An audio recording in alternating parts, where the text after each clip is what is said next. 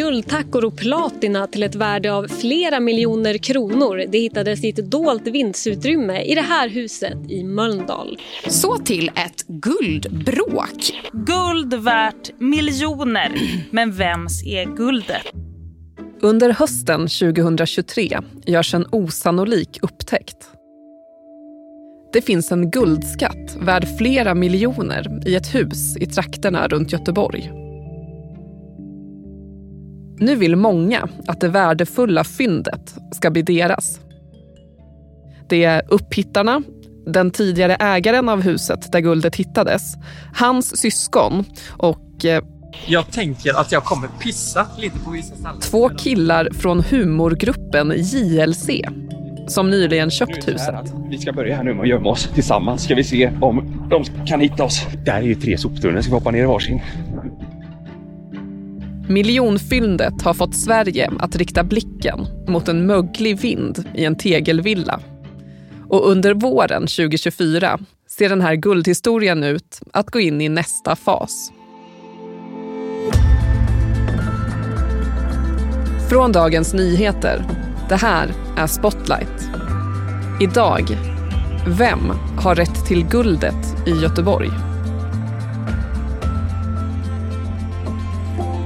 Jag heter Emma Lokins.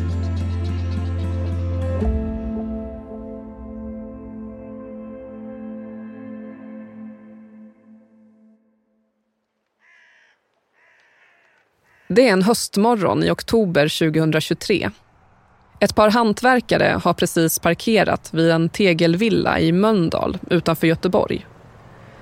Huset är under renovering. Runt tvåvåningshuset står byggnadsställningar. Hantverkarna har redan rivit köket och ska nu fortsätta med taket. Än så länge är det en helt vanlig dag på jobbet. Huset har nyligen fått nya ägare. Två män i 30-årsåldern har köpt det för att renovera och hyra ut. Så just nu bor ingen i villan. Hantverkarna låser upp och går in genom ytterdörren. I taket ovanför trappen till andra våningen finns en liten lucka som leder upp till vinden. De tar sig genom öppningen för att kolla skicket på råsponten, alltså plankorna. Vinden beskrivs som ett litet utrymme med garderober. Det är mögel i taket och väggarna verkar fuktskadade. Träet har svällt och det buktar ut från tapeten bakom några hyllor som står längst in. Hantverkarna vill se hur skadat det är där innanför så de bestämmer sig för att rycka loss hyllorna. De är väldigt tröga att få bort. Men till slut lossnar de.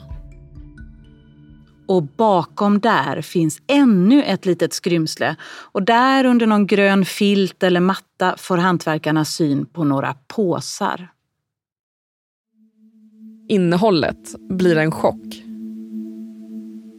I påsarna ligger kilovis med blänkande guld och platinatackor. Nu blir hantverkarna riktigt nervösa men de bär ner det här fyndet från vinden för huset är ju helt obebott precis nu. Och för att inte guldet och den här platinan ska hamna i fel händer så tar en av hantverkarna med sig alltihopa hem och så tänker de att de ska kolla upp lite vem de borde kontakta. Kristina Hedberg, du är reporter på DN i Göteborg. Vad gör hantverkarna sen? Jo, dagen efter då åker de till polisen i Mölndal och lämnar in guldet. Och de sa till mig på telefon när jag ringde en av dem lite kort att det var ju inte vårt. Men man kan inte låta bli att tänka att om de inte hade fått syn på möglet där inne i hörnet då kanske allt det här, guld, platina för många miljoner kronor hade legat kvar bakom hyllplanet i hörnet än idag. Det rör sig om 40 platinatackor och 100 guldtackor. Värda runt 11 miljoner kronor. Platina är också en ädelmetall, precis som guld, fast den är silverfärgad. Och både guldet och platinan är i form av tackor i den här skatten som vi talar om.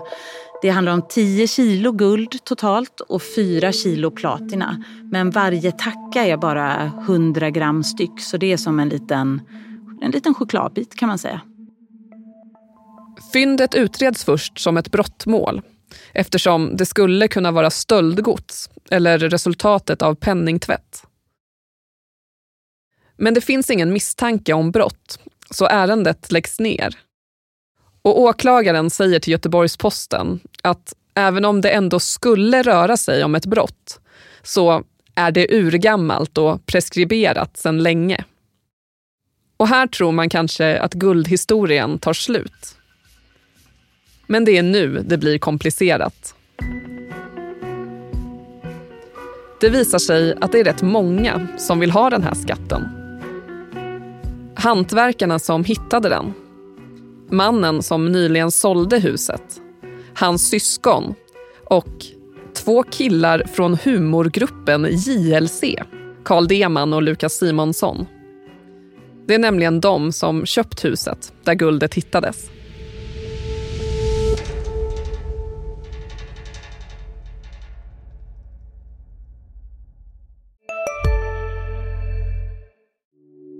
Hej, Ulf Kristersson här.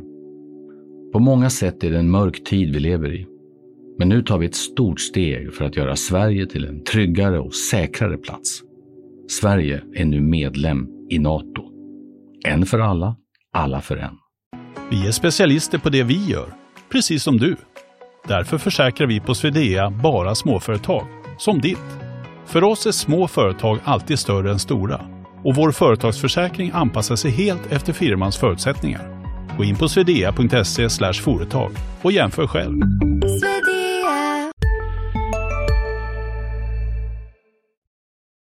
Tänk dig att du köper ett hus och så hittar du 10 kilo guld på vinden. Det händer Youtube-stjärnorna Lukas Simonsson och Carl Deman från humorgruppen JLC, rapporterar Göteborgs-Posten. Alltså JLC är en humortrio från Göteborg som gör Youtube-videos och sketcher. De har en av Sveriges allra största poddar och 2023 utsågs de till Sveriges mäktigaste personer på sociala medier av Maktbarometern. Jag ska bara göra ett, eh, jag ska bara göra ett bra intro. Splash, splash, splash, splash, splash, Oh, transition. Vi står här utanför Berlins flygplats. Guten Morgen! Guten Morgen! Precis bredvid en livslevande Pikachu. Kolla där. I gotta catch 'em all! Det är två tredjedelar av humorgruppen Carl Deman och Lukas Simonsson som har köpt den här tegelvillan i Mölndal. Och eh, de har sagt att de vill gå in i fastighetsbranschen helt enkelt och driver då ett bolag för att göra det som heter Didder och Dadder. De har det här bolaget ihop med sina partners, sin fru och flickvän. Och en liten pikant sak här i sammanhanget är att eh, Carl Demans svärfar det är faktiskt byggaren som anställde de här två snickarna som hittade skatten. Hur är det möjligt att det här sambandet finns? Men så är det i alla fall. I polisförhör så säger Carl Deman att de har köpt huset för att renovera det och hyra ut det. Vem köpte de huset av? De köpte det av en man som i sin tur har ärvt huset av sina föräldrar.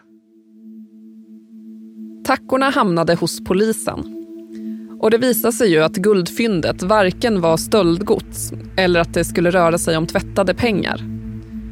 Så när ärendet läggs ner av åklagaren hålls en så kallad beslagsförhandling. Kristina, vad är det? Jo, men eftersom de här killarna från JLC vill ha tillbaka guldet nu när det inte längre finns någon brottsmisstanke kring det så frågar man åklagaren, går det bra att vi lämnar ut det här beslaget? Och I det här fallet har han sagt att han inte kan se några hinder för det. Men sen ska alla parter informeras först och det har skett nu. Och parterna i det här fallet, det är ju alla de som under den här tiden när det här har blivit känt på olika sätt har låtit veta att de vill ha guldet. Det är JLC såklart, som äger huset där guldet fanns. Men det är också den förre ägaren och sen är det också hans syskon och så har vi då snickarna också som skulle vilja ha hittelön. Men hur kommer det sig att föräldrarna till mannen som sålde huset eventuellt då lagt guld och platina för ungefär 11 miljoner bakom en hylla på vinden?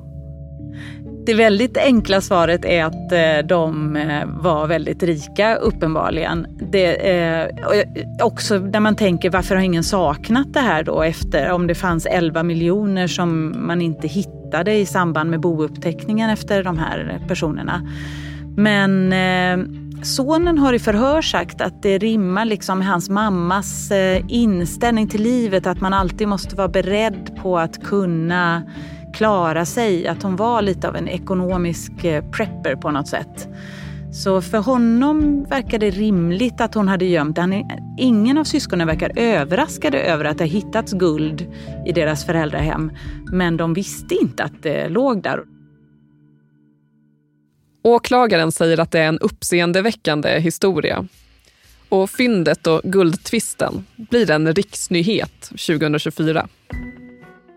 Ja, visst, men vi är överens om att om man kan leda bevis att guldet tillhörde föräldrarna, då är det väl säljarna som ska ha guldet. Jag vet, fast jag undrar om man vid det här laget inte hade gjort det i sådana fall. Så nu, och de som hittar det här, hantverkarna, de vill ju också ha det. Va? Ja. och då undrar man naturligtvis, vem kommer till sist att få det? Det diskuteras i poddar, snackas om i morgonsoffor och skrivs om på kultursidorna. Det går liksom inte att inte prata om en sån här historia. Den har allt. Den har en skatt. Den har kändisar. Det är ett syskonbråk som vi inte har gått in på så mycket. Och sen är ju hela eh, upptäckten helt osannolik. Att, ja, men om det bara hade legat kvar där. Om, om inte hantverken hade gått upp på vinden. Om de inte hade undrat över fukten. Om de inte hade liksom, åbäkat sig med att ta fram alltihop. Ja, då, hur länge hade det legat där då? Äh, det går inte att sluta tänka på det där. Och så innehåller det också en dröm som vi säkert alla har, det där om att hitta någonting, bara råka snubbla över något. Jag kommer ihåg när jag var lågstadiebarn och var ute på Vrångö i Göteborgs södra skärgård. Då ehm, hittade jag en flaskpost som var på riktigt. En riktig flaskpost. Ett brev från några östtyska sjömän i en glasbutelj med en kork i. Det var helt otroligt att hitta det. Det var ganska tråkiga människor för mig att brevväxla med som barn men eh, det var själva fyndet när det låg där mellan stenarna, helt oslagbart. Så det där tror jag vi alla drömmer om, att ramla över en skatt. Ja, och alla undrar ju, vem är det egentligen som har rätt till guldet?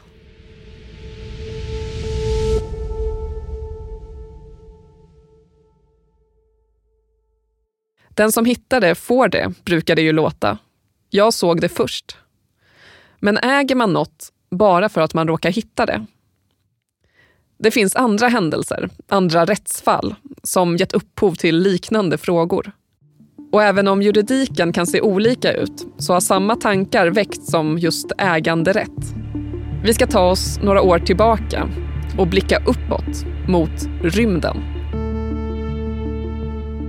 Vem äger en meteorit?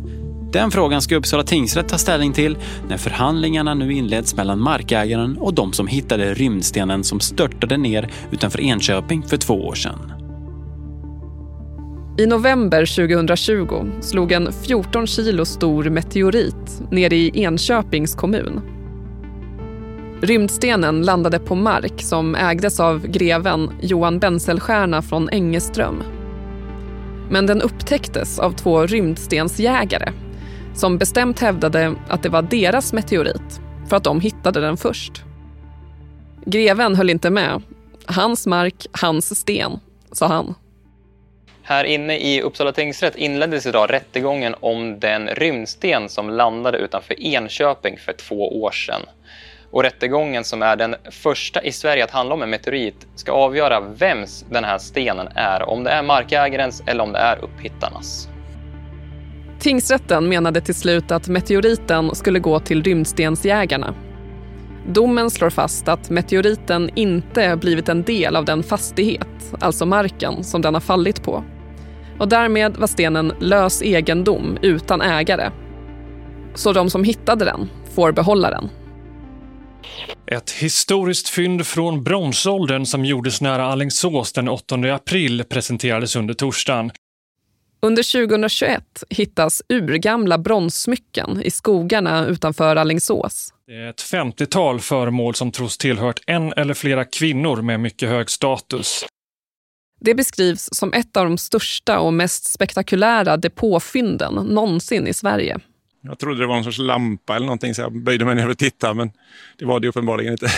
Unika fynd från bronsåldern har hittats söder om Allingsås och det var Thomas Karlsson som råkade springa på dem när han var ute och ritade orienteringskartor. Men här blev utfallet något helt annat än i rymdstensfallet. Orienteraren som hittade den här skatten var tvungen att lämna ifrån sig den till staten eftersom det var ett så gammalt fynd. Men han får 50 000 kronor. Så fynd och skatter kan vara snåriga. Kristina, har du någon gång brottats med tanken om att ett fynd kanske ändå tillhör dig? Ja, men, ja, om jag ska blotta mig själv då, så i, i somras så hittade jag en tappad eh, designerlampa i papper på en parkering utanför ett konstmuseum där jag var. Var den, den var jättesnygg den här lampan. Och, eh, men den var så uppenbart liksom, tappad av någon som hade kört iväg sen i sin bil. Och då frestades jag verkligen att bara ta med mig den i min bil istället. Men jag gjorde i det fallet som snickarna i den här historien. Jag insåg att den här är ju inte min och museet var öppet och jag kunde gå in och lämna den där och säga i receptionen att någon har tappat den. De kommer säkert att höra av sig. Och vad gäller guldet i Mölndal har olika jurister och experter uttalat sig i media de senaste veckorna. Youtube-stjärnorna kommer inte få behålla guldtackorna. Det tror Elina Könnings, chefsjurist på Svensk Fastighetsförmedling. Och utgångspunkten när man köper ett hus är ju att det är fastigheten och det som är tillbehör till fastigheten som ingår. Lösa saker som inte liksom har ett samband med fastigheten är normalt sett säljare. Vem är det som har rätt till, de här, till det här fyndet, till de här guldtackorna? Ja, som ofta i juridiken så blir nog svaret det beror på. Men jag kan säga så här, hantverkarna har nog inget bra case här. Det, det, det tror jag de kan glömma. Alltså det, problemet är ju att det inte finns något helt klockrent svar här. Det finns olika skäl som olika personer kan hävda i det här fallet och eh, det är nog därför det måste till en, en civil tvist om det här. I domstolshandlingar framkommer det vilka som är spekulanter på guldet. Ja, så hantverkarna tycker ju då att de ska ha rätt till hittelön. De menar att om inte de hade hittat det så hade ingen fått någonting. Så de vill ha någon del av värdet som belöning här. Och sonen som ägde huset tidigare han har också faktiskt en liten tacka som ingår i samma serie som det här guldet och det är klart att det pekar ju starkt mot han har fått den tackan av sin mamma. Det pekar väl starkt mot att det här guldet en gång i tiden har tillhört hans föräldrar. Å andra sidan, om det har gjort det, då kommer ju då också hans syskon med krav. För de är ju klara med sin bodelning efter föräldrarna. Men nu visar det ju sig att det kanske fanns mycket mer i boet att dela, så då blir det en tvist.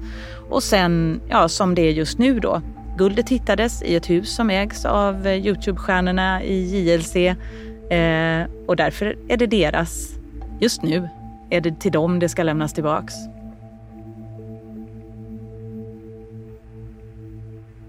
Jag sa ju tidigare att jag har bytt några ord med en av snickarna. Han vill inte intervjuas på riktigt så att säga, utan det var bara ett snabbt eh, kollande av läget. Jag har pratat med juristerna till sonen som ägde huset tidigare, men inte med honom själv. Eh, han hänvisar till dem. JLC har jag sökt via alla möjliga kanaler och de har inte återkommit. Nej, men det som... Han, han syftar på guldet. Han, han syftar Aha, på guldet. Det som har hänt i, i media. Det, Ja. det kom ju som en bomb förra veckan. Men i sin podd bryter till slut Lukas Simonsson och Carl Deman tystnaden. Då säger polisen till oss att, att det har hittats guld i ett hus då. Du, du sa ju att det hittats guld i huset. Just det. Då trodde jag det, du menar i ditt hus, men så var det det vi har eh, Just det. köpt. Jag trodde det var ett skämt först. Ja, så nu är vi alltså i ett läge där att om inget annat händer så kommer Carl Deman och Lukas Simonsson från eh, humorgruppen JLC att få alla de här små guldtackorna och platinatackorna. Om polisen lämnar tillbaka guldet och platinan till JLC lägger polisen ingen värdering i vem som egentligen har rätt till fyndet. Utan det är själva beslaget som hävs. Det kan de sen göra vad de vill med. Så fort man har något i sin ägo så får man ju spendera det om man vill. Det, risken för dem i det läget skulle väl vara om någon senare väcker talan, det blir en civil process och rätten kommer fram till att guldet, skatten, var inte eh, JLC-stjärnornas. Då eh, får de ju bekymmer med det där. Och de andra parterna kan alltså väcka talan, som det heter, och då argumentera i domstol för att guldet och platinan tillhör dem. Den som troligast gör någonting nu är ju sonen som ägde huset fram till han sålde det till JLC. Det är väl ganska sannolikt att hans jurister kommer att agera på något sätt och väcka ett, eh, en civil tvist kring det här. Ehm, och sen kanske andra ansluter till det målet. Det skulle ju kunna då, eh, hända då att snickarna hör av sig och säger att om det här ska göras upp så vill vi också vara med och försöka få hittelön. Och i förlängningen sen så kommer det nog att bli en tvist mellan de här syskonen om det skulle vara så att guldet blir familjens och inte JLCs. Och i februari 2024 går guldhistorien in i nästa juridiska fas.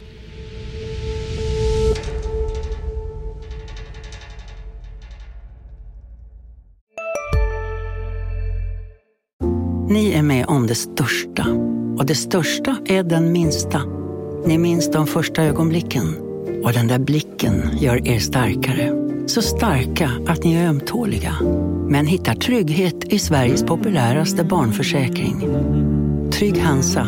Trygghet för livet. Hej, Synoptik här. Hos oss får du hjälp med att ta hand om din ögonhälsa. Med vår synundersökning kan vi upptäcka både synförändringar och tecken på vanliga ögonsjukdomar. Boka tid på synoptik.se.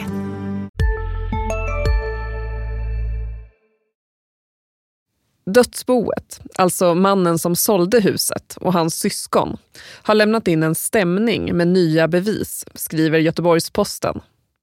Det är bland annat bilder på guldtackor som syskonen tidigare fått av sin avlidna pappa och ett certifikat från en schweizisk bank.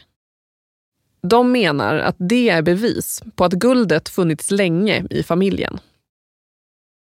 Och även hantverkarna har lämnat in en stämningsansökan. De pekar på lagen om hittegods och tycker att de har rätt till guldfyndet. De vill i alla fall ha minst 10% i hittelön. Alltså drygt en miljon kronor. Enligt en rådman vid Göteborgs tingsrätt har den här historien så många dimensioner att den skulle kunna vara en tentafråga till juristprogrammet. Kristina, du som har följt guldhistorien, vad väcker den för frågor i dig?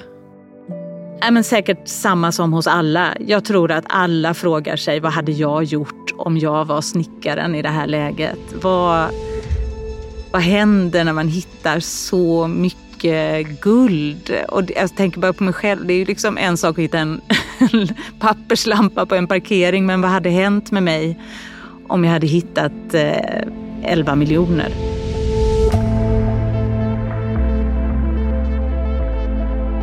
Du har lyssnat på Spotlight med mig, Emma Lokins.